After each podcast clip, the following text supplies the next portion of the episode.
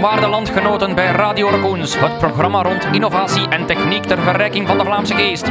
Dit programma wordt u gebracht door de Raccoons Groep, een verzameling technologiebedrijven die zich bezighouden met wonderlijke uitvindingen zoals kunstmatige intelligentie, praatrobots, virtuele realiteit en zelfs kwantumrekenaars.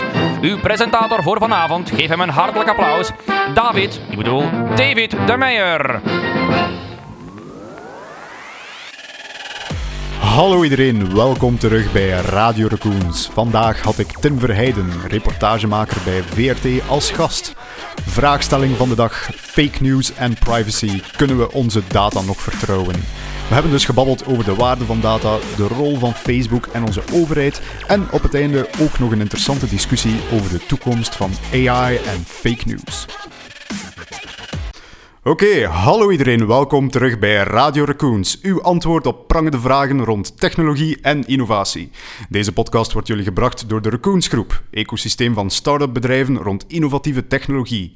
Elke episode hebben we een expert te gast en gaan we dieper in op een centrale vraagstelling. Nog steeds aanwezig en vaste sidekick in deze show voor fact-checking is Sam. Sam, kan jij alvast de vraagstelling kaderen voor vandaag? Dag David, absoluut. De vraagstelling voor vandaag zal zijn: fake news en privacy, kunnen we onze data nog vertrouwen? Interessante vraagstelling, denk ik. Zeker en vast. En ook een hele interessante gast, want voor deze tweede aflevering hebben we een echte topjournalist in ons huis, reportagemaker, vooral bekend in Vlaanderen voor het blootleggen van de praktijken van de Schild en Vrienden in de bekroonde Pano-reportage, storyteller, kind aan huis bij Facebook en Google, maar bovenal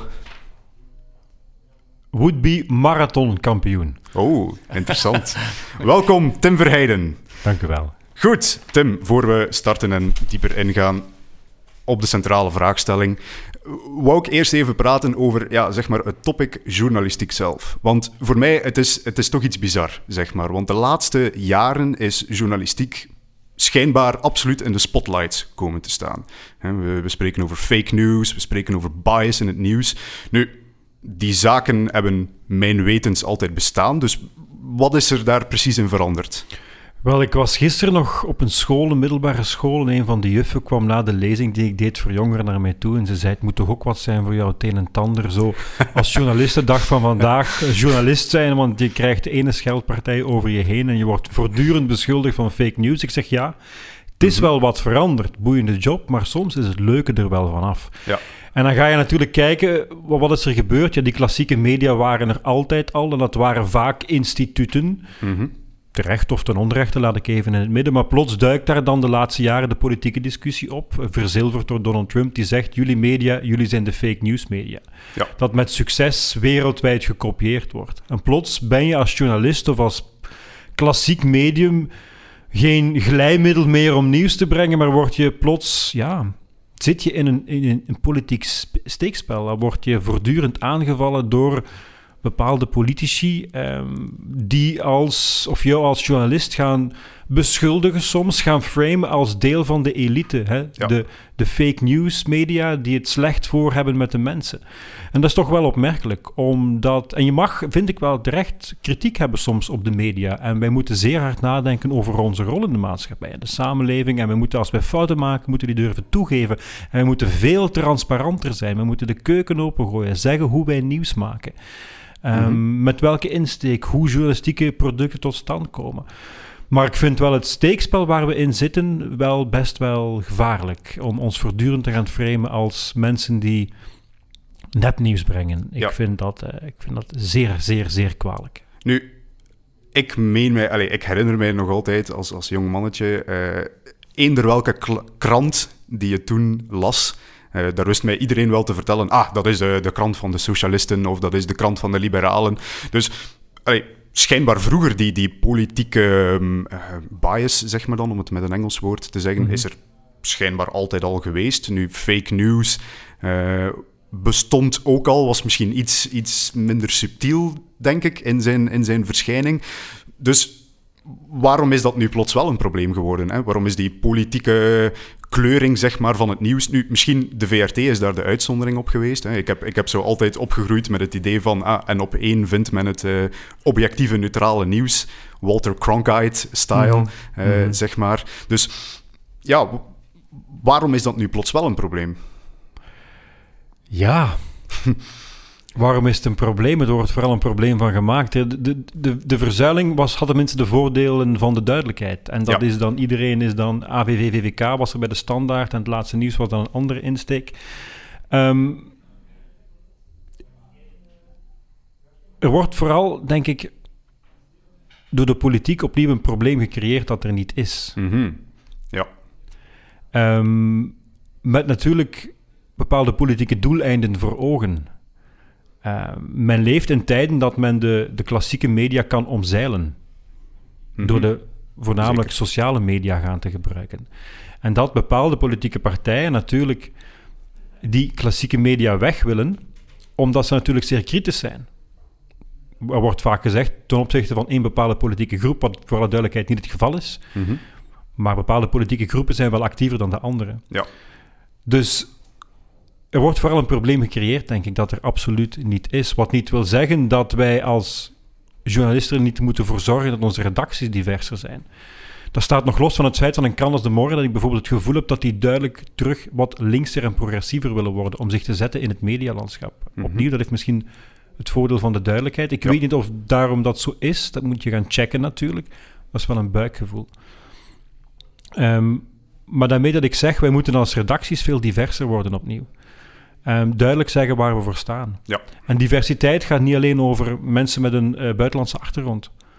Gaat misschien ook over mensen, een mix van... Wij, wij zijn nu vooral de, de blanke, hoger opgeleide middenklasse.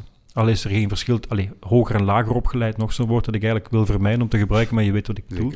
We moeten naar, het zou zo mooi zijn mochten redacties veel gemengder samengesteld zijn Ja. dan alleen de bubbel waarin journalisten vandaag de dag leven. Die, en journalisten lijken vaak op elkaar. Inderdaad. Nu, kunnen we onze, onze vriend in het Witte Huis, Donald Trump, daar, daar toch wel een innovator in noemen, zeg maar. In het, in het, ja, het zaaien van twijfel, zeg maar, in, het, eh, in, het, in de hoofden van de mensen om, om zeg maar, vertrouw die klassieke media niet. Nu, puur anekdotisch, ik, ik maak het steeds meer mee dat ik in willekeurige gesprekken met mensen, dat die dan plots afkomen met, met wilde conspiracy-theorieën, eh, dat die zeggen van, oeh, ja, maar de traditionele media, die moet je zeker en vast niet gaan geloven. Ja, dat is toch wel een, een markante evolutie die denk ik toch wel begonnen is met, met Donald Trump. Eh, Die is daar zeker, denk ik dat hier bij ons groepen, in het algemeen dan, daar wel een voorbeeld aan nemen. Er worden voortdurend op die sociale media zaadjes geplant en twijfel gezaaid. Ja. Met, met verschillende doeleinden, vaak ook politieke doeleinden natuurlijk. En mensen nemen dat over. Wat veel mensen niet lijken te beseffen, ik denk wel dat het besef groeit, maar dan nog, is dat bijvoorbeeld die sociale media jou de wereld niet willen laten zien zoals die is mhm. die willen niet de waarheid tonen. Je kan een hele filosofische discussie voeren over de waarheid en tonen, toont het 7 uur journaal altijd de waarheid. Je maakt natuurlijk altijd selecties. Alleen hebben wij nog wel een deontologie om ons aan te houden. Woord, wederwoord, dan gaan we factchecken. Ja. Maar je ziet dat die tijdslijn verzamelt zoveel dingen. Reclame, meningen, eh, geadverteerde of gesponsorde berichtjes en wat dan ook. En mensen kunnen niet meer altijd het onderscheid maken. En heel veel mensen trekken natuurlijk het nieuws binnen via die tijdslijn, via de sociale media. Maar zie niet meer het onderscheid tussen dit is van een klassiek medium, een betrouwbare nieuwsbron, aan wiens vertrouwen voortdurend wordt geknabbeld door bepaalde partijen met bepaalde Inderdaad. politieke doeleinden. Dus er worden voortdurend zaadjes geplant in een wereld waar alles samenkomt op onze tijdslijn. Reclame, desinformatie, meningen, babyfoto's, reisfoto's enzovoort. Ja.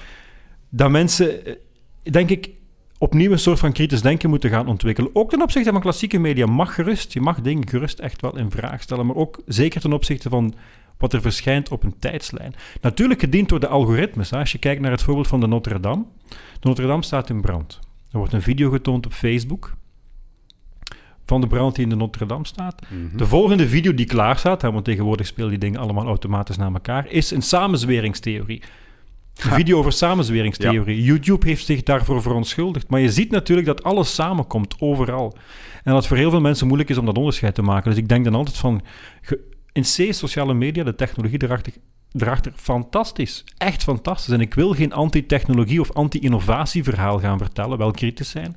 Maar we moeten ons wel vragen stellen bij bepaalde mechanismen op die sociale media. En mensen moeten...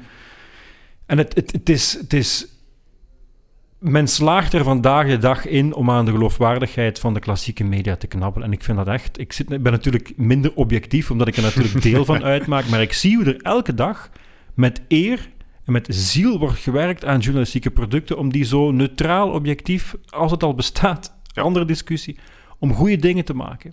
Die de wereld willen tonen zoals die is, met woord, wederwoord, proberen genuanceerd te zijn. Maar dat we nu eenmaal leven in een klimaat waarin die geloofwaardigheid echt wel in twijfel wordt getrokken. En ik vraag me af met, ik kan zeggen met bepaalde politieke doeleinden. Ja. Maar waar gaan we eindigen? Zeker en vast. Ja. Ja, dat is dus ook eh, goed dat u het aanhaalt met Facebook bijvoorbeeld. Ehm, ja, wij werken allemaal voor een artificiële intelligentiebedrijf. Eh, die artificiële intelligentie heeft daar dus ook wel een rol in te spelen. Ik zeg nu maar bijvoorbeeld het bestaan van die timeline, de content daarvan wordt volledig bepaald door een machine learning algoritme die leert wat jij leuk vindt. Eh, en dat is misschien de kern van het probleem, dat mensen alleen nog maar nieuws willen zien die overeenstemt. Uh, daar is zelfs een psychologisch effect uh, voor bedacht, denk ik. Uh, de, de, informatiebubbel die gecreëerd wordt door die machine learning algoritmen versterkt eigenlijk dat proces, dat iedereen zeg maar, zijn eigen wereld heeft, zijn eigen vorm van de waarheid enzovoort. Ja, en ik sprak van de week nog met Peter van Aals, politiek wetenschapper aan de Universiteit Antwerpen, en die vraagt aan mij, ja, maar wetenschappelijk onderzoek wijst net uit dat die filter, filterbubbel niet bestaat, dat het toch nog okay. wel meevalt. En ik heel interessant. Anderzijds is er wel het feit dat men denkt algoritmes zijn neutraal. Maar die zijn helemaal niet neutraal. Die hebben inderdaad geleerd wat jij leuk vindt en die Ja. willen jou... Die tijdslijn, iedereen zijn tijdslijn is ander, anders en een, een algoritme bepaalt wat er bovenaan staat en wat er onderaan staat. Dus bepaalt wat belangrijker is en minder belangrijker is. En bij iedereen is dat anders. En ik denk opnieuw, ja, artificiële intelligentie, dat is niet. Dat is heel interessant en we kennen denk ik de toepassingen is, zijn oneindig, maar het is niet neutraal naar mijn aanvoelen. Ja, iedereen heeft nu zijn eigen voorpagina van de krant, Ja. zeg maar. Ja, waarvan we niet beseffen dat de voorpagina van jouw krant anders is dan die van iemand anders. Ja. En we denken dat we de wereld allemaal op dezelfde manier zien, maar dat is niet zo. En dat is zo jammer, vind ik, want Inderdaad. Die utopische visie van Mark Zuckerberg. Hè? We, gingen, we, gingen, we gingen technologie bouwen die de wereld met iedereen zou met elkaar verbonden zijn en we zouden helpen om conflicten op te lossen en elkaar beter te begrijpen. Een utopische visie, maar is die er vandaag? Is dat geslaagd? Is het probleem net niet dat we allemaal met elkaar verbonden zijn? Is dat nu net niet het probleem? hè? Of Ja, een deel van het probleem? En anderzijds ook die, die, die sociale media en Facebook en Twitter en co. beloofden zo democratisch te zijn. Ik kijk maar naar de Arabische revolutie. Ik stond zelf op het Tahrirplein. Ik heb met mijn eigen ogen gezien hoe Facebook en Twitter mensen hielpen om hun stemmen, de, de, de onderdrukten, om filmpjes, om berichten, tot bij de klassieke media te Ja. brengen, die dat dan konden uitplukken en verhalen naar boven brengen. En men ging ons... Men zou mensen kunnen bevrijden van dictaturen. Ik, kijk, als je vandaag bijvoorbeeld kijkt naar Egypte, is het dan zoveel beter? Mhm. toen al was er een bepaalde achterkant die we niet zagen. Ehm, namelijk dat ook de overheid die sociale media ging gebruiken om dissidenten in kaart te brengen. Dus het zouden de uber-democratische media worden, maar vandaag de dag zijn ze misschien wel meer antidemocratisch dan dat we denken en zijn het eigenlijk het meer zijn het economische producten geworden die Ja. uiteindelijk draaien om geld. Geld gaan verdienen. En dat is ergens denk ik wel jammer. Noem het misschien dat ik noem het misschien een naïeve uitspraak dat je dat jammer vindt, maar ik vind het wel. Ja. Het zou zo democratisch kunnen zijn. Het zou zoveel macht kunnen geven aan onderdrukte stemmen, maar degene met het meeste geld, denk ik dat vandaag nog het vaakst gehoord worden, net op die sociale media. Ja. Misschien even tussendoor, wat zou daar een oplossing voor zijn? Want in die end zijn dat economisch gedreven bedrijven die centjes verdienen door advertisement. Dus in principe, degene die het meest betaalt, zal het meest bereik hebben en zal zo gaandeweg mensen hun hè, nieuwsvoorpagina meer en meer kunnen beïnvloeden. Wat is daar de oplossing voor? Is daar een oplossing voor? Je kan natuurlijk, je kan natuurlijk een ander een netwerk gaan creëren dat, dat puur draait op, op bijvoorbeeld inschrijvingen. Is dat dan een oplossing? Nee, ik denk gewoon dat we ons dat... Het is een vaststelling. Ja. En ik vind wel dat ehm, die visie van bijvoorbeeld Facebook en co, die, die utopische visie, dat men daar ook gewoon eerlijk moet over zijn. Ja, klopt.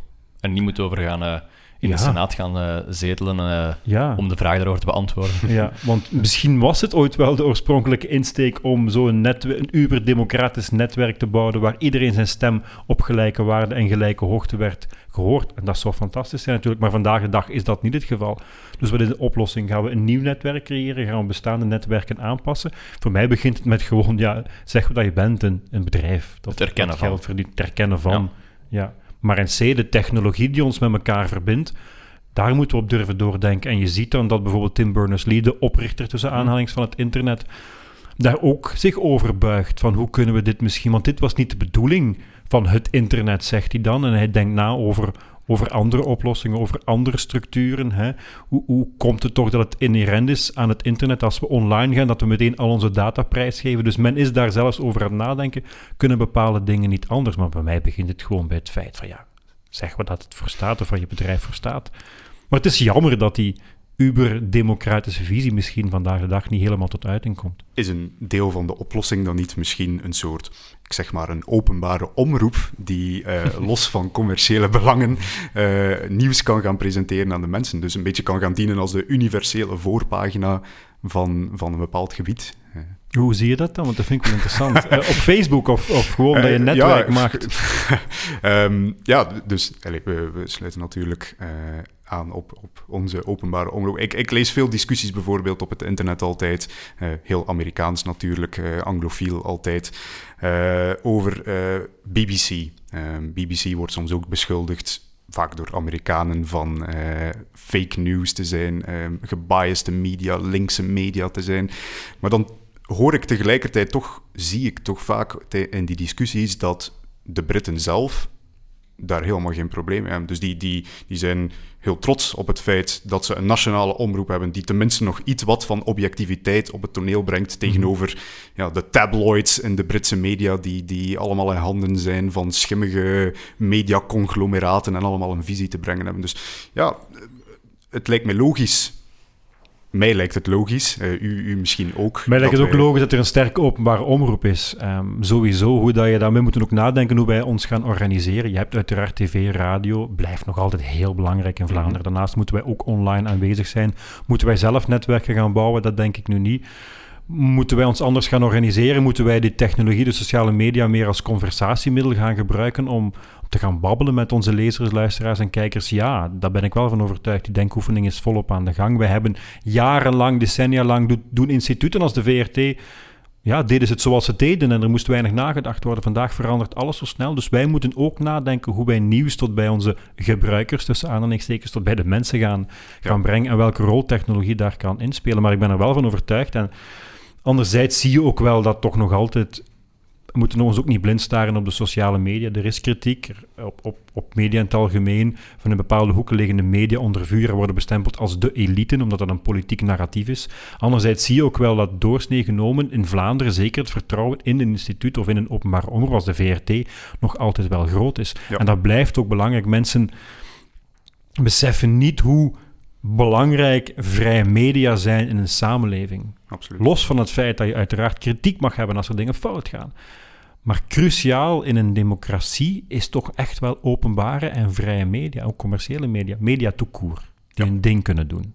En- Af en toe ter verantwoording mogen worden geroepen, maar die wel aan kritische journalistiek moeten doen. Nu, is het fair om te stellen dat ja, zeg maar een groot deel van de, van de controverse, de problematiek rond journalistiek vandaag, dat dat eigenlijk ook in de kern te maken heeft met de toenemende waarde van informatie in zijn geheel. Kijk nu bijvoorbeeld naar Facebook. Ik denk dat is het eerste voorbeeld van een bedrijf die ja, een imperium uitgebouwd heeft. Google is misschien ook een sterke kandidaat, die een imperium uitgebouwd heeft op de waarde van data. Eh, in zijn abstract, eh, zonder enige concrete producten daaraan te gaan, gaan koppelen. Informatie is nu plots heel veel waard geworden. Waar komt dat vandaan, zeg maar? Is dat, is dat echt die technologie die daar nu pas gebruik van kan gaan beginnen maken? Zit de politiek daar misschien mee achter? Willen die meer weten over hun burgers? Wat, wat denk jij erover? Hoe bedoel je met informatie is veel waard geworden?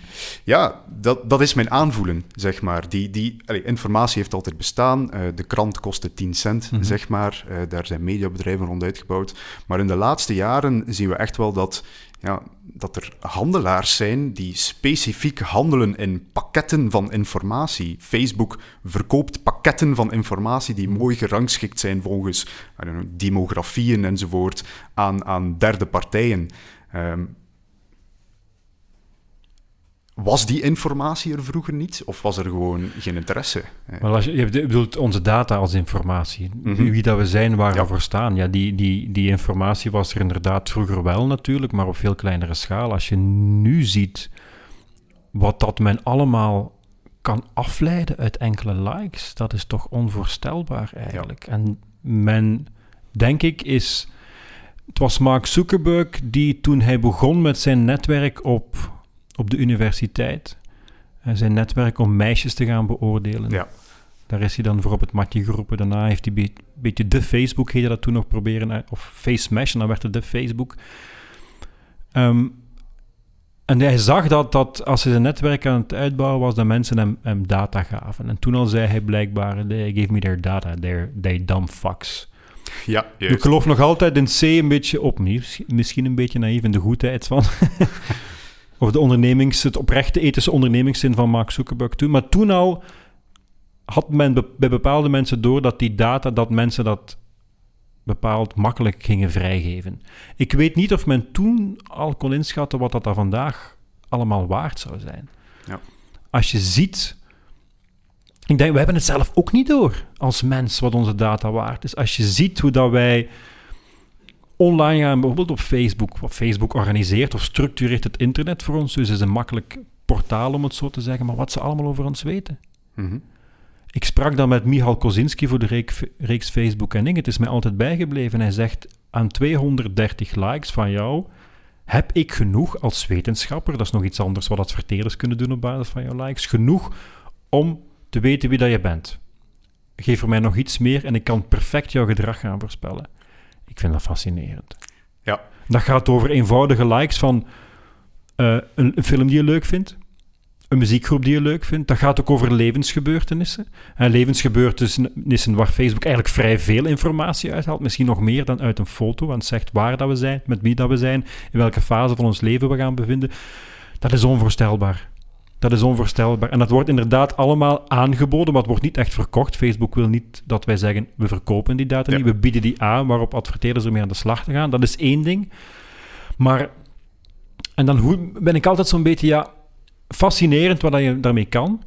En we kunnen alleen maar hopen dat dat in veilige handen blijft. Hè? Uiteraard zijn bijvoorbeeld de servers van Facebook uiteraard goed beveiligd, waar al onze data op staat. Maar je zal maar in een bepaalde fase komen dat je als bedrijf verliezen leidt. En je hebt daar een gigantische berg data die je misschien wel eens zou kunnen gaan verkopen. Mhm. Ik doe een hypothese. Hè? Je wilt toch niet dat die data in handen valt van bepaalde overheden bijvoorbeeld?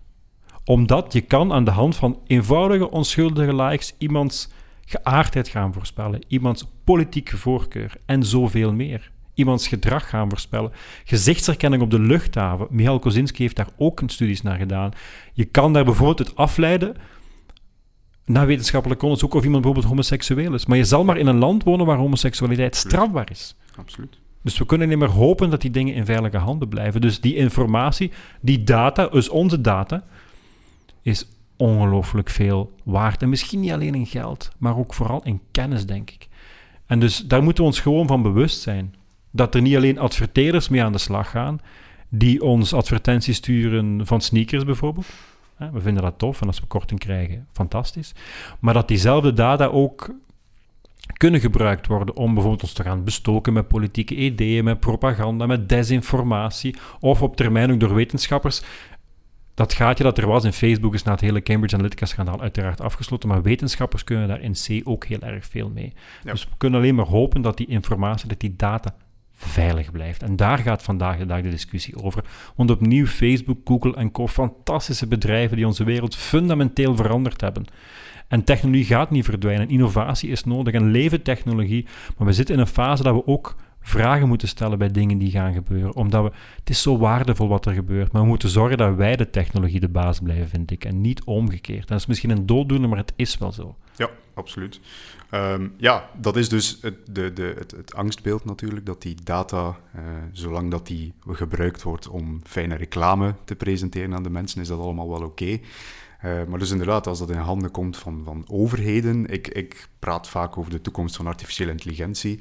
En daarbij haal ik vaak het voorbeeld aan van, er wordt vaak gezegd dat in de DDR, de, Duitse, uh, de, de communistische kant van Duitsland destijds, dat onrechtstreeks één man op drie werkte voor de geheime politie van uh, ja, de communistische partij.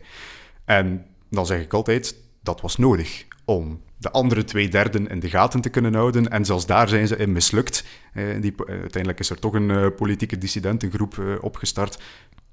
In de toekomst gaat die een derde van de bevolking waarschijnlijk niet meer nodig zijn om iedereen in de gaten te gaan houden. En ja, dat is een beetje de schrikwekkende evolutie van de data die wij waarvan wij zelf absolute waarde niet kennen, die smijten wij zomaar op straat, maar die kan in de toekomst gaan gebruikt worden om ons te controleren.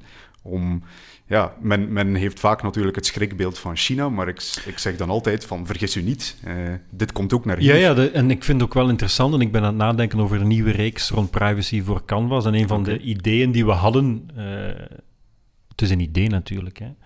Uh, de, de schrikvisie van China, wij zien dat dan dat je op een, op, een, uh, op, een, op een hoek van de straat staat, je steekt over door het rode licht, jouw gezicht verschijnt op een groot scherm. En dat heeft dan bij gevolgen ook invloed als je je niet gedraagt op het feit dat je niet meer kan reizen. Uh, de ziekteverzekering, de kosten daarvan stijgt enzovoort, enzovoort. Ja, anders, misschien was ik aan het denken van, misschien is het wel een idee om naar daar te trekken met de insteek van misschien is het uh, geen schrikvisie, maar is het een utopische visie en moeten we dit maar hier integreren om alle problemen en alle op, op te lossen en weg privacy. Misschien ja. is dat wel de oplossing voor heel veel privacy discussies. Alles op straat, de veiligheid verhoogt, uh, we controleren elkaar beter. Wil je dat dan? Dat is natuurlijk een andere vraag. Ik, ik, loop rond met het idee. Moeten we daar schrik van hebben? Dat is een moeilijke vraag. Vinden onze westerse insteek wel, denk ik. Anderzijds zeggen mensen, ja, maar ze mogen van mij alles weten. Ik heb niets te verbergen, nog zo'n dooddoener. Het is altijd heel moeilijk om daar een antwoord op te geven. Ik vind daar uh, een mooi voorbeeld van. Ik weet niet of ik dat vorige podcast ook heb aangehaald of niet, maar uh, Matthias Obbelaar Welvaart, uh, ook een goede contact van ons, die had uh, ook een uh, stukje ja, op, op LinkedIn een filmpje gemaakt waar eigenlijk de, de, man op de straat ging interviewen over privacy. En natuurlijk, ja, één op twee zegt van, ja, privacy, uh, voor mij mogen ze alles weten, ik heb niks te verbergen. En hij gaat daar niet tegenin, maar hij voert het gesprek en hij zegt nadien van, ah, oké, super interessant, mag ik nog even weten, van waar bent u? En dan zegt iemand, ik ben van Aarschot. Nee, meneer, welke straat en welke huisnummer? Ja, maar dat, dat wil ik liever niet zeggen. Dus, ah, maar u heeft toch iets te verbergen. Dus vind ik altijd een goed voorbeeld om die dooddoener een beetje te counteren. Ja, wil je dat iedereen alles van je weet? Je kan ook nog een extremere vergelijking gaan maken. Dat is altijd heel gevaarlijk, maar ik, ik ga ze toch doen. Jaren 30 mm -hmm. zijn mensen vervolgd en in concentratiekampen ja. terechtgekomen nadat men in de gemeentebakken, in de fichebakken, ging checken wie van bijvoorbeeld Joodse afkomst was. Mm -hmm. um, vandaag de dag kan je aan de hand van analyse van likes je afkomst, je politieke geaardheid, je seksuele geaardheid afleiden. Kijk, ik wil niet één op één vergelijken met de tijden van toen. Maar soms hebben we echt wel iets te verbergen voor als ja. het fout gaat. Nu, ik vind het beste argument altijd, een beetje het historische argument daar rond. Elke waarde die wij vandaag kennen, zij het democratie, stemrecht, eh, gelijkheid van man en vrouw, is ooit begonnen als politieke dissidentie. Iedereen dacht toen van, wow, dat, dat, is, dat is iets radicaal, uh, dat willen we niet in onze maatschappij. En het is maar door die, de mogelijkheid hè, dat die ideeën, zelfs misschien zijn er vandaag ideeën waarvan dat wij nu zeggen, oei, dat is totaal onacceptabel, die in de toekomst heel gewoon gaan worden. En waarvan dat we gaan zeggen nu, hey, waarvan dat we gaan zeggen in de toekomst van oef, amai, waarom, waarom verstond iedereen dat niet, dat dat een ideaal was? Evolutie. Vind ik, ja. ja, vind, ik, vind ik zo heel uh, confronterend, want iedereen denkt natuurlijk van zoals het nu is, hebben we het, uh, de piek bereikt, zeg maar, van... van moeten we het zeggen, humanistische waarden misschien eerder. Van, en, en laat het ons hierbij houden. En alles dat daarvan afwijkt, willen we nu liefst de grond induwen. Maar ja, wie, wie zegt dat? Hè? Wie zegt dat Tuurlijk, en daarom mijn collega Fredo de Smet um, schreef van de week nog in de tijd, laat de discussie rond privacy maar uh, aanwakkeren. Laat die maar hoogtij vieren. Hè. Dat is goed, laten we maar goed praten over... Er is zoveel aan de gang en aan de hand in onze maatschappij. Alles verandert zo razendsnel. We moeten er even door. Um, ik wil ook geen doemscenario ophangen, in tegendeel, Mhm. maar we zitten nu helemaal in een tijd dat we echte dingen die gebeuren, ook in zaken privacy, ook in zaken technologie, echt even kritisch moeten bekijken om hier beter te van worden. Maar dat is het doel. Ja. We moeten hier even door, want het is ook nu pas dat we bedrijven als Facebook en Google, dat een breed publiek die pas ongeveer begint te begrijpen wat daar allemaal achter zit. Ik doe verslag uit over die dingen. Ik zie mezelf niet als technologiejournalist. Ik ben jaren geleden, één, toen ik op Tagri rondliep, zag ik de kracht van sociale media. Twee, jaren geleden, toen ik een reportage begon te maken over het fenomeen fake news voor Pano, ben ik terechtgekomen bij jongeren in Macedonië die fake news produceerden. Hm. Bij mij is toen ook een, een zaadje geplant van, kijk, ik ben jarenlang algemeen verslaggever geweest. Ik heb maatschappelijke reportages gemaakt. En het niche, de niche, niet zozeer technologiejournalistiek, maar wat technologie met onze maatschappij doet, de invloed op ons, daar werd bijzonder weinig journalistiek over gedaan. Ja. En ik ben daar in dat gat gesprongen en ik leer nog elke dag bij. En ik, als, je, als je de dingen ziet die ik maak, dan is dat vaak... Hè, we kijken naar Google en de Home Assistant die ons afluistert, meeluistert, ik moet het juist zeggen. En Facebook en ik, Mhm. de kritische reeks, ehm, de rol van technologie in identitaire bewegingen, enzovoort, enzovoort. Dan zou je denken, maar je bent altijd maar kritisch. Eh, nee, ik vind het belangrijk om mensen te informeren Absoluut. daarover. Dat is mijn Ja. taak als journalist bij de openbare omroep. Maar ik zou ook heel graag op de duur evolueren naar, naar reportages die ook de goede kant, en ik moet dat ook doen, vind ik, van technologie gaan belichten. Want die is er uiteraard ook. Maar we zitten nu eenmaal in een fase, zoals bij economie, hoogconjunctuur en laagconjunctuur, dat we, ik denk, even moeten uitzoeken wat er allemaal achter de schermen speelt bij de Facebook en de Googles en andere bedrijven van deze wereld. Nogmaals, omdat ze zo een verpletterende rol spelen in de maatschappij van vandaag. Hoe dat we elkaar zien, hoe we met elkaar praten, hoe we aan politiek doen, enzovoort. Ja. enzovoort. Ja, absoluut. Ik denk dat het heel belangrijk is. Ik denk dat is een, een evolutie die we zeker en vast zien bij de jongere generatie.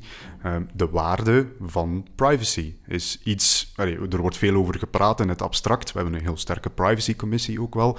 Maar ik zie toch heel veel bij oudere mensen. Ja, die, die, die, die gooien allerlei informatie zomaar te grabbelen op het internet. Terwijl hè, door, die, door een soort reportages als Facebook en ik begint er toch wel een hele groep mensen te komen die zich daar ook bewust van is. Eh, de, de shift naar de eerder private social media, eh, de, de messengers, de, de Instagrams enzovoort, die, die veel meer gesloten zijn, ja, is, is ook wel opmerkelijk daarin, denk ik. Nu, ik vond het heel interessant eh, dat, dat je daar even aangaf van in Macedonië op bezoek gegaan bij jongeren die fake news produceren. K- kan je daar wat meer over vertellen? Het was een aanloop naar de presidentsverkiezingen in 2016 in Amerika uiteraard. Mhm. eh, nepnieuws kwam op. Plots zag men allerlei echt puur, puur nepnieuws. Hè? Want fake news vind ik een containerbegrip, een hol containerbegrip. Absoluut. Absoluut. Maar het nepnieuws, namelijk verzonnen nieuws met als doel iemand te schaden of als geld te verdienen, begon dan plots op te duiken. Dat gebeurde uiteraard in Amerika. Er waren nog andere gebieden, maar op een gegeven moment was daar een dorpje Velles in Macedonië een centraal punt daarin. En inderdaad, eh, jongeren daar produceerden nepnieuws. Ze zagen in der tijd dat, dat mensen op zoek waren naar nieuws over gezonde voeding, over dieet. En ze verzinden daar artikelen rond. En daar, kwam, daar kwamen inkomsten. Hè? Ja. Via Google Ads en co. zagen ze van, ah, er zit een business achter. Plots komt Trump en ze stellen vast dat mensen nieuws willen, of het nu echt is of niet, over Donald Trump. Ze maken nepnieuws, sturen dat de wereld in en verdienen daar geld mee. Ehm, nu, bijvoorbeeld iemand die ik sprak, Boris, had 700 valse profielen op Facebook en verspreidde op die manier het nepnieuws en hoopte Ja. zo onder meer op die manier om, om mensen naar zijn site te lokken. Vandaag de dag is dat wat moeilijker. Facebook controleert dat uiteraard beter dan jaren geleden. Maar dat was inderdaad fascinerend om te zien hoe eenvoudig dat het was. Ik vraag me dan wel af, wat gaat het bij de komende presidentsverkiezingen geven? Gaat het Mhm. nog zo'n goed businessmodel zijn? Dat vraag ik me af, enerzijds. Anderzijds, wat dat je toen ook duidelijk was, en Brad Pascal, de, de, de, de, een van de campagnemanagers van, eh, van Trump die bezig was met het digitale luik, zei toen in een interview ja, dat je perfect kan getarget worden met specifieke advertenties. Hè. Ehm, Trump die inspeelt op bepaalde gevoelens. Als je bijvoorbeeld een, een, een familieman bent en je leeft in een staat waar dat wapenbezit heel hard speelt, dan zou je getarget kunnen worden met een advertentie dat Hillary Clinton er je wapen gaat afpakken en dat je dat niet meer van vader op zoon kan doorgeven. Dat is een advertentie die zou verschijnen, maar die advertentie kreeg dan iemand anders niet te zien die Mhm. een ander profiel had natuurlijk. Dat gaat uiteraard nog blijven bestaan. En dat mag ook. Je mag uiteraard reclame via Facebook. En daar ligt de uitdaging, denk ik. Niet zozeer in het nepnieuws, Maar in dat soort dingen zien, van die advertentie is specifiek naar mij gericht, klopt dat wel? Is dit een politieke boodschap? Is dit, is dit nieuws? En daar ligt voor mij ook de uitdaging in Vlaanderen. Want we praten hier ook over fake news en er gaat geen dag of geen week voorbij zonder dat iemand ergens wel iemand beschuldigt van fake news. Maar het probleem van nepnieuws aan zich, het puur verzonnen berichten, is denk ik in Vlaanderen een minder grote uitdaging. Vooral het, de, ja, het cherry-pick nieuws, hè. dingen Ja. die echt gebeuren, maar die men uit zijn context gaat trekken en die gebruikt worden om bepaalde politieke doeleinden te dienen. Dat wordt een uitdaging voor mensen om daar doorheen te kijken. Wat is deze boodschap? Wat zit hierachter? Dat is de grote uitdaging, denk ik, waar dat wij als openbaar omroep een rol in kunnen spelen. In een wereld waar dat tegelijkertijd aan ons vertrouwen en onze geloofwaardigheid wordt geknabbeld. Ja. Alles behalve evident. Nu, dat is toch wel iets eh, dat, ik, dat ik een heel klein beetje wil tegenspreken, want dat is zo in de AI-wereld, eh, waar ik dan een beetje naar thuis ben, is dat zo een stille revolutie aan de gang. En als ik praat over de toekomst van artificiële intelligentie, dan waarschuw ik mensen altijd het eerste, het zwaarste gevolg die we, die het eerst gaan, gaan ondervinden, is de totale afbraak van betrouwbaarheid van informatie. Dus dat is, dat is nu aan de gang. Artificiële intelligentie wordt steeds beter in het schrijven van teksten. Ehm, ik, ik heb onlangs het, eh, het GPT-2-model tegengekomen, eh, ontwikkeld door het AI-bedrijf waar Elon Musk een tijdje ook in mee heeft gedraaid. Die hebben dat niet openbaar gereleased, zoals de gewoonte is, omdat zij bang waren voor de gevolgen dat dat AI-model zou hebben voor nieuws en fake reviews enzovoort. Je hebt misschien eens een voorbeeld, want er Ja. waren zo'n paar schitterende voorbeelden. Werkelijk ongelooflijk. Dus daar, daar zat één verhaal in, gewoon één alineaatje tekst die door een mens was geschreven, ehm, over een wetenschapper benoemd die eh, in het Amazonewoud, dacht ik, een groep eenhoorns had ontdekt. En die, dat model gaat drie, vier paragrafen verder, begint dan te verduidelijken wie die wetenschapper is, hè, waar zijn carrière vandaan komt, waarom dat een betrouwbare wetenschapper is. Volledig Eh, verzonnen, hè? Dus ja, of, volledig ja. verzonnen, zonder aanwijzingen van mensen. eh, wat, wat dat zijn reis inhield in, de, in het Amazonewoud, hoe dat hem die eenhoorns is tegengekomen. Iets meer informatie over die eenhoorns. Ongelooflijk. Allee, ik, ik, ik heb al veel rare AI-dingen gezien eh, in, in mijn carrière nu, maar dat was toch wel eentje waarvan ik zei van, oh, dat is iets heel gevaarlijk. Want fake news, inderdaad, wordt nu geproduceerd door eh, Macedoniërs die dat in een kelder doen. Maar wat als we dat kunnen gaan automatiseren? Wat als we duizenden Ja, ja. artikels kunnen schrijven, niet alleen met tekst die verzonnen is, binnenkort ook met beelden die gemanipuleerd zijn. Deepfakes natuurlijk, ook eh, de laatste tijd veel het nieuws gekomen. Dus met beelden die gegenereerd zijn, die dan ook nog eens allemaal elkaar kunnen cross-referencen om het nog betrouwbaarder te maken. En dus ik ga hier voor de originele bron, een Twitter-account die, die misschien al jarenlang berichten post, eh, die perfect normaal lijken. Ja, wa- waar gaat die toekomst dan naartoe? Maar dus jij zegt eigenlijk, fake news gaat wel een probleem worden. Ik denk op wereldniveau, daar ben ik het volledig mee Ja. deepfakes en zo. Ik ben denk naar Vlaanderen toe, dat onze markt klein is om er een, een businessmodel achter te steken, maar je weet natuurlijk nooit. Dus jij vermoedt wel dat het... Zeker, zeker grootschalige, allee, dus de, de grootschalige stroming, laat ons nu zeggen, de, de Vlaamse politiek zal daar misschien... Alhoewel, ik denk, eh, we hebben het nu gezien bij getargete ads op Facebook. Eh, dat is begonnen in Amerika, is daar heel groot geworden. Afgelopen verkiezingen, bepaalde partijen hebben gi- gigantische grote sommen geld uitgegeven om specifiek mensen te gaan targeten met die, met die Ja. informatie. Ehm, dus Vlaanderen volgt vanzelf een beetje de wereldtendensen, denk ik dan. En dan, ja, zeker, zeker op de grootschalige politiek, de geopolitiek, zeg maar, gaan we, gaan we in de toekomst... Ah ja, zeker op niveau Rusland, Amerika en co. Ja. denk ik dat we inderdaad nog maar aan het begin zitten van eh, Ge- de mechanismen van, van, van nepnieuws. Ik ben, ik, ja, ik ben benieuwd naar Vlaanderen. Omdat Ja. het een kleine Nederlandstalige specifieke markt is, ben ik benieuwd hoe het hier gaat evolueren. Maar ik, ja. Kijk, eh, deepfake-technologie, ik heb er, eh, er is vorige week nog een, nog een nieuw algoritme gereleased die, die eigenlijk volledige gezichten kan transplanteren op iemand anders Ja. hoofd. Ehm, kijk, al- als u wilt, kunnen we eens een filmpje maken van Bart de Wever die... eh, pff, wat, gaan we doen? Eh, Een dansje doet. een dansje doet. Of, of misschien wat, Ja. allee, als, we, als we het politiek impactvol willen maken, eh, eh, Bart de Wever die, die een paar racistische commentaren gebruikt. En, en ja, Ja, dat is inderdaad het gevaar van die deepfakes. Je kan inderdaad politieke leiders laten zeggen wat dat je wil. Ik was dan gisteren in een school en daar herkende men toch een aantal dingen die gemanipuleerd waren. Dat stemde Ja. mij wel hoopvol, maar ik denk wat je zegt, de technologie gaat verfijnder worden. absoluut. Ja, dus we Absoluut. moeten echt wel, er zit ook een taak, en dan wordt er vaak naar het onderwijs gekeken, maar het onderwijs zegt zelf, wij hebben al zoveel werk. Als het gaat over over fake news, vragen jongeren vaak dat ouders daarin een rol spelen om daar een soort van wijsheid Ja. in, in, in, in te brengen. Terwijl die ouders dan weer blijkbaar zeggen, volgens de, Artevelde, de studie van de Artevelde Hogeschool die bezig is, die kijken dan weer naar het onderwijs. Dus die mediawijsheid, dat kritisch kijken naar dingen, dat blijft super, super, in, dat gaat alleen maar toenemen. De 21st century skills om om te gaan met die nieuwe technologieën. Maar ja, als de technologie dan nog eens gaat verfijnder worden, dan gaat het op een gegeven moment wel een grote uitdaging worden. Maar ik zeg het, ik ben benieuwd naar Vlaanderen. Ja. Wanneer gaan we het eerste gemanipuleerde filmpje krijgen? En dan is natuurlijk de kracht dat je, in tegenstelling tot Amerika, waar dat je echt al biased media hebt, je weet waar CNN voor staat, in, Ja. in theorie, en je weet waar Fox News voor staat, dat we hier toch nog in C, in het algemeen, wel vrij sterke media hebben. Dat als er echt nepnieuws opduiken, die meteen toch nog een groot publiek bereiken, die dat misschien kunnen counteren. Maar wat gaat de toekomst brengen? Ja, ik denk, eh, ik denk dat er wel vraag is naar bepaalde controversiële filmpjes, zeg maar. Allee, ik, kan, Tuurlijk. ik kan me allerlei soorten statements voorstellen die ik in de mond van politici wil leggen. Absoluut. En, en als, als we dat filmpje maken, dat wordt gewoon opgepikt Ja. omdat mensen dat willen horen. Hè. Die, gaan, die gaan niet caren dat daar misschien een paar pixels scheef in zijn in dat video. die, die zien de video. En dat, was, dat, was, dat bleek ook bij het nepnieuws dat dan eh, bijvoorbeeld Philippe de Winter eh, verspreidde. Het, het filmpje dat hij verspreidde over, kijk, migranten blokkeren de snelweg. Achteraf Mhm, bleken ja. Beelden zijn van de gele hesjes. En toen stond in het nieuwsblad stond een, een zeer goede quote eh, van wat eigenlijk kern is van desinformatie. Want we spreken niet over nepnieuws, maar de overkoepelende, Ja, ja. minder sexy term, desinformatie. Het is misschien niet echt, maar het had evengoed echt kunnen zijn. Hè? Dus het had waar kunnen zijn. Het is een bestaande problematiek en dat vat het heel goed samen. Hè?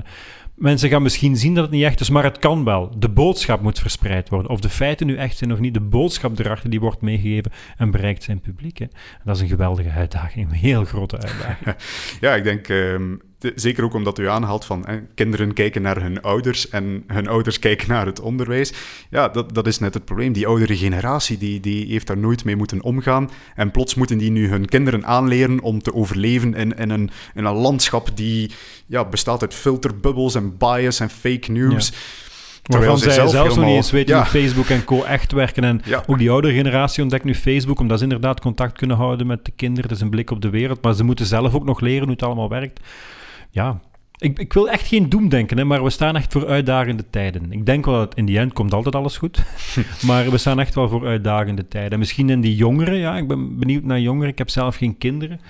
Hoe dat zij daar tegenover staan. Ja. Misschien is het, eh, is het in ons hoofd een probleem omdat wij van een generatie zijn toen het nog allemaal anders was. En we mogen absoluut niet vanuit die blik naar dingen kijken. Ik hoop alleen dat jongeren genoeg skills ontwikkelen om te beseffen dat het een, een parallel universum is. Dat het eh, sociale media en aangevuld met YouTube zijn kunnen ook geweldig creatieve platformen zijn. Maar geweldig creatieve platformen gebeuren ook heel goede dingen. Maar dat ze beseffen dat het tegelijkertijd een parallel universum is Ja. waar een hele economie op draait. Waar je misschien ook niet altijd even gelukkig van wordt. Nu, om een, eh, om een mogelijk doemscenario te presenteren, en, en het klikt fantastisch in met heel recent nieuws.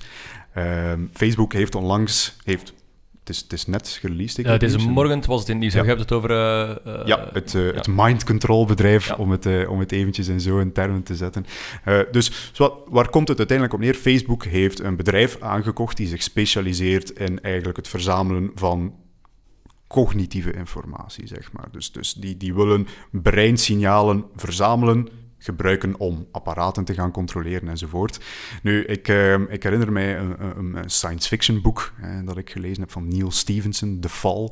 Eh, en dat gaat eigenlijk een beetje over de transitie van de mensheid naar, naar, naar soort digitale wezens enzovoort. Maar ergens in het boek is er een tussenstap eh, waarin een van de personages een, een deel van Amerika bezoekt die gewoon totale wildernis is geworden. Eh, omdat de mensen daar, eh, die, die zijn in een soort religieuze informatiebubbel terechtgekomen, waardoor dat zij, eh, het, het verhaal gaat dus dat een, een stad is, is plat ge, genukt, zeg maar, met een kernbom is platgelegd. En zij wonen vlak naast die stad. En dat was fake news. Eh, maar iedereen gelooft het toch, eh, omdat zij zodanig in die filterbubbel zitten en al die informatie die hen gepresenteerd wordt, is zodanig afgestemd eh, op gewoon onze neurologische reward circuit, zeg maar. Van die informatie slaat eigenlijk nergens op, maar is zodanig gebouwd dat die ons pleziercentrum maximaliseert en dat die mensen daar in feite verslaafd aan worden. Dus Sam, heb je toevallig de naam van het bedrijf gevonden? Ja, het is Control Labs. Control Labs. Control oh, wat een, maar ze schrijft het zoals een control-knop. Control, dus, alt, delete, not anymore. Control Labs, wat een sinistere naam. Bestaat er een meer sinistere naam voor een bedrijf die zich bezighoudt met, met hersengolven eigenlijk? Is dat... Ja, Ja, ze, boeiend, ze zeggen dat ze het gaan gebruiken, eh, vooral voor ja, VR, AR en zo, die toepassingen, waar zij Mhm. natuurlijk met Oculus aan sterk in zitten, eh, dat zij ehm, ja, daar het voor gaan gebruiken voor dat nog beter te maken. Maar ik kan me natuurlijk al... Ja, eh, dat is uitdagend natuurlijk. En het probleem is daarvan van...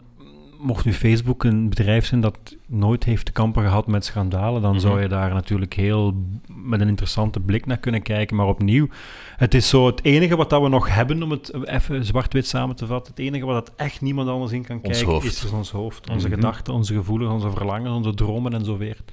enzovoort. Ik lees dan ook blijkbaar dat het ook onder meer zou gebruikt kunnen worden om een heel eenvoudig signaal aan te sturen, iets, een actie te ondernemen. Maar je zal natuurlijk maar en, en in iemands hoofd kunnen kijken.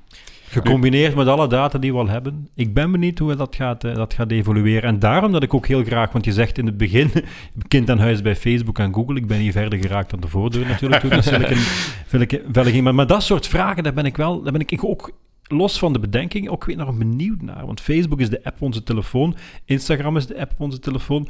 Maar wat gaat Facebook nog doen in de toekomst? Met wat zijn ze nog allemaal bezig? Wat zijn ze nog aan het ontwikkelen? Ik ben ook gewoon heel erg benieuwd. Daar kan ik misschien een tipje van de sluier lichten. Dus mensen vragen mij, eh, dus in de wereld van artificiële intelligentie, eh, is een veelgevraagde use case. ehm, kan jij bepalen wat mensen leuk vinden? Hm, Een, een vraag die eh, Facebook waarschijnlijk ook bezighoudt.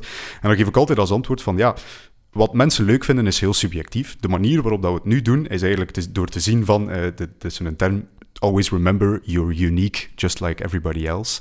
Eh, we gaan eigenlijk iemand gaan identificeren, wat dat ze leuk vinden, door eigenlijk ze te gaan correleren met andere personen. En jij klikt op ene film, maar die film wordt ook bekeken door zoveel andere mensen, dus wij kunnen ervan uitgaan, jij behoort een beetje toe in de groep van die mensen. En zo wordt daar een gemiddelde van opgesteld.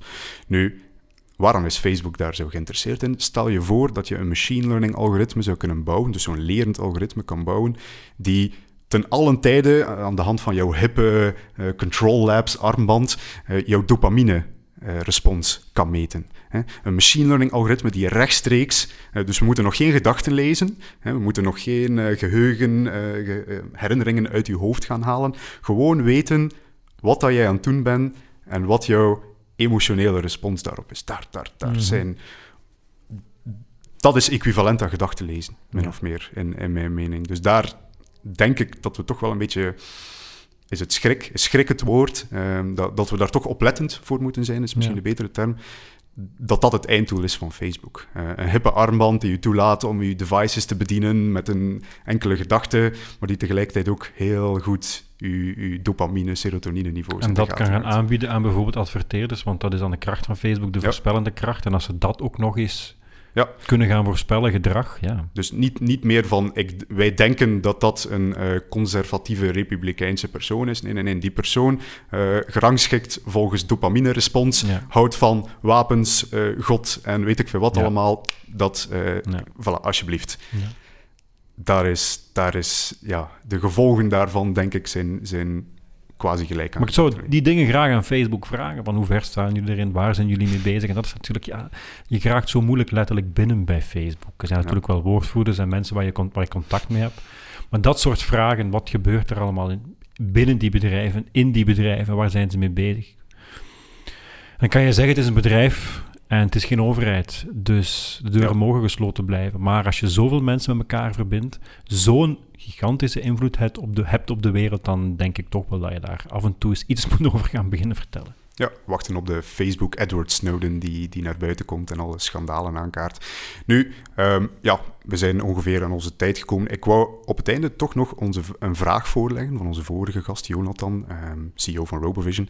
En hij wou eigenlijk vragen van, kijk, ja, die nieuwe technologie, die artificiële intelligentie, zou die ook kunnen gebruikt worden om innovatieve tv-media-formats te gaan creëren die, die voorbij de gewone kijkervaring gaan, zeg maar. Kunnen we, kunnen we technologie daarvoor gaan inschakelen?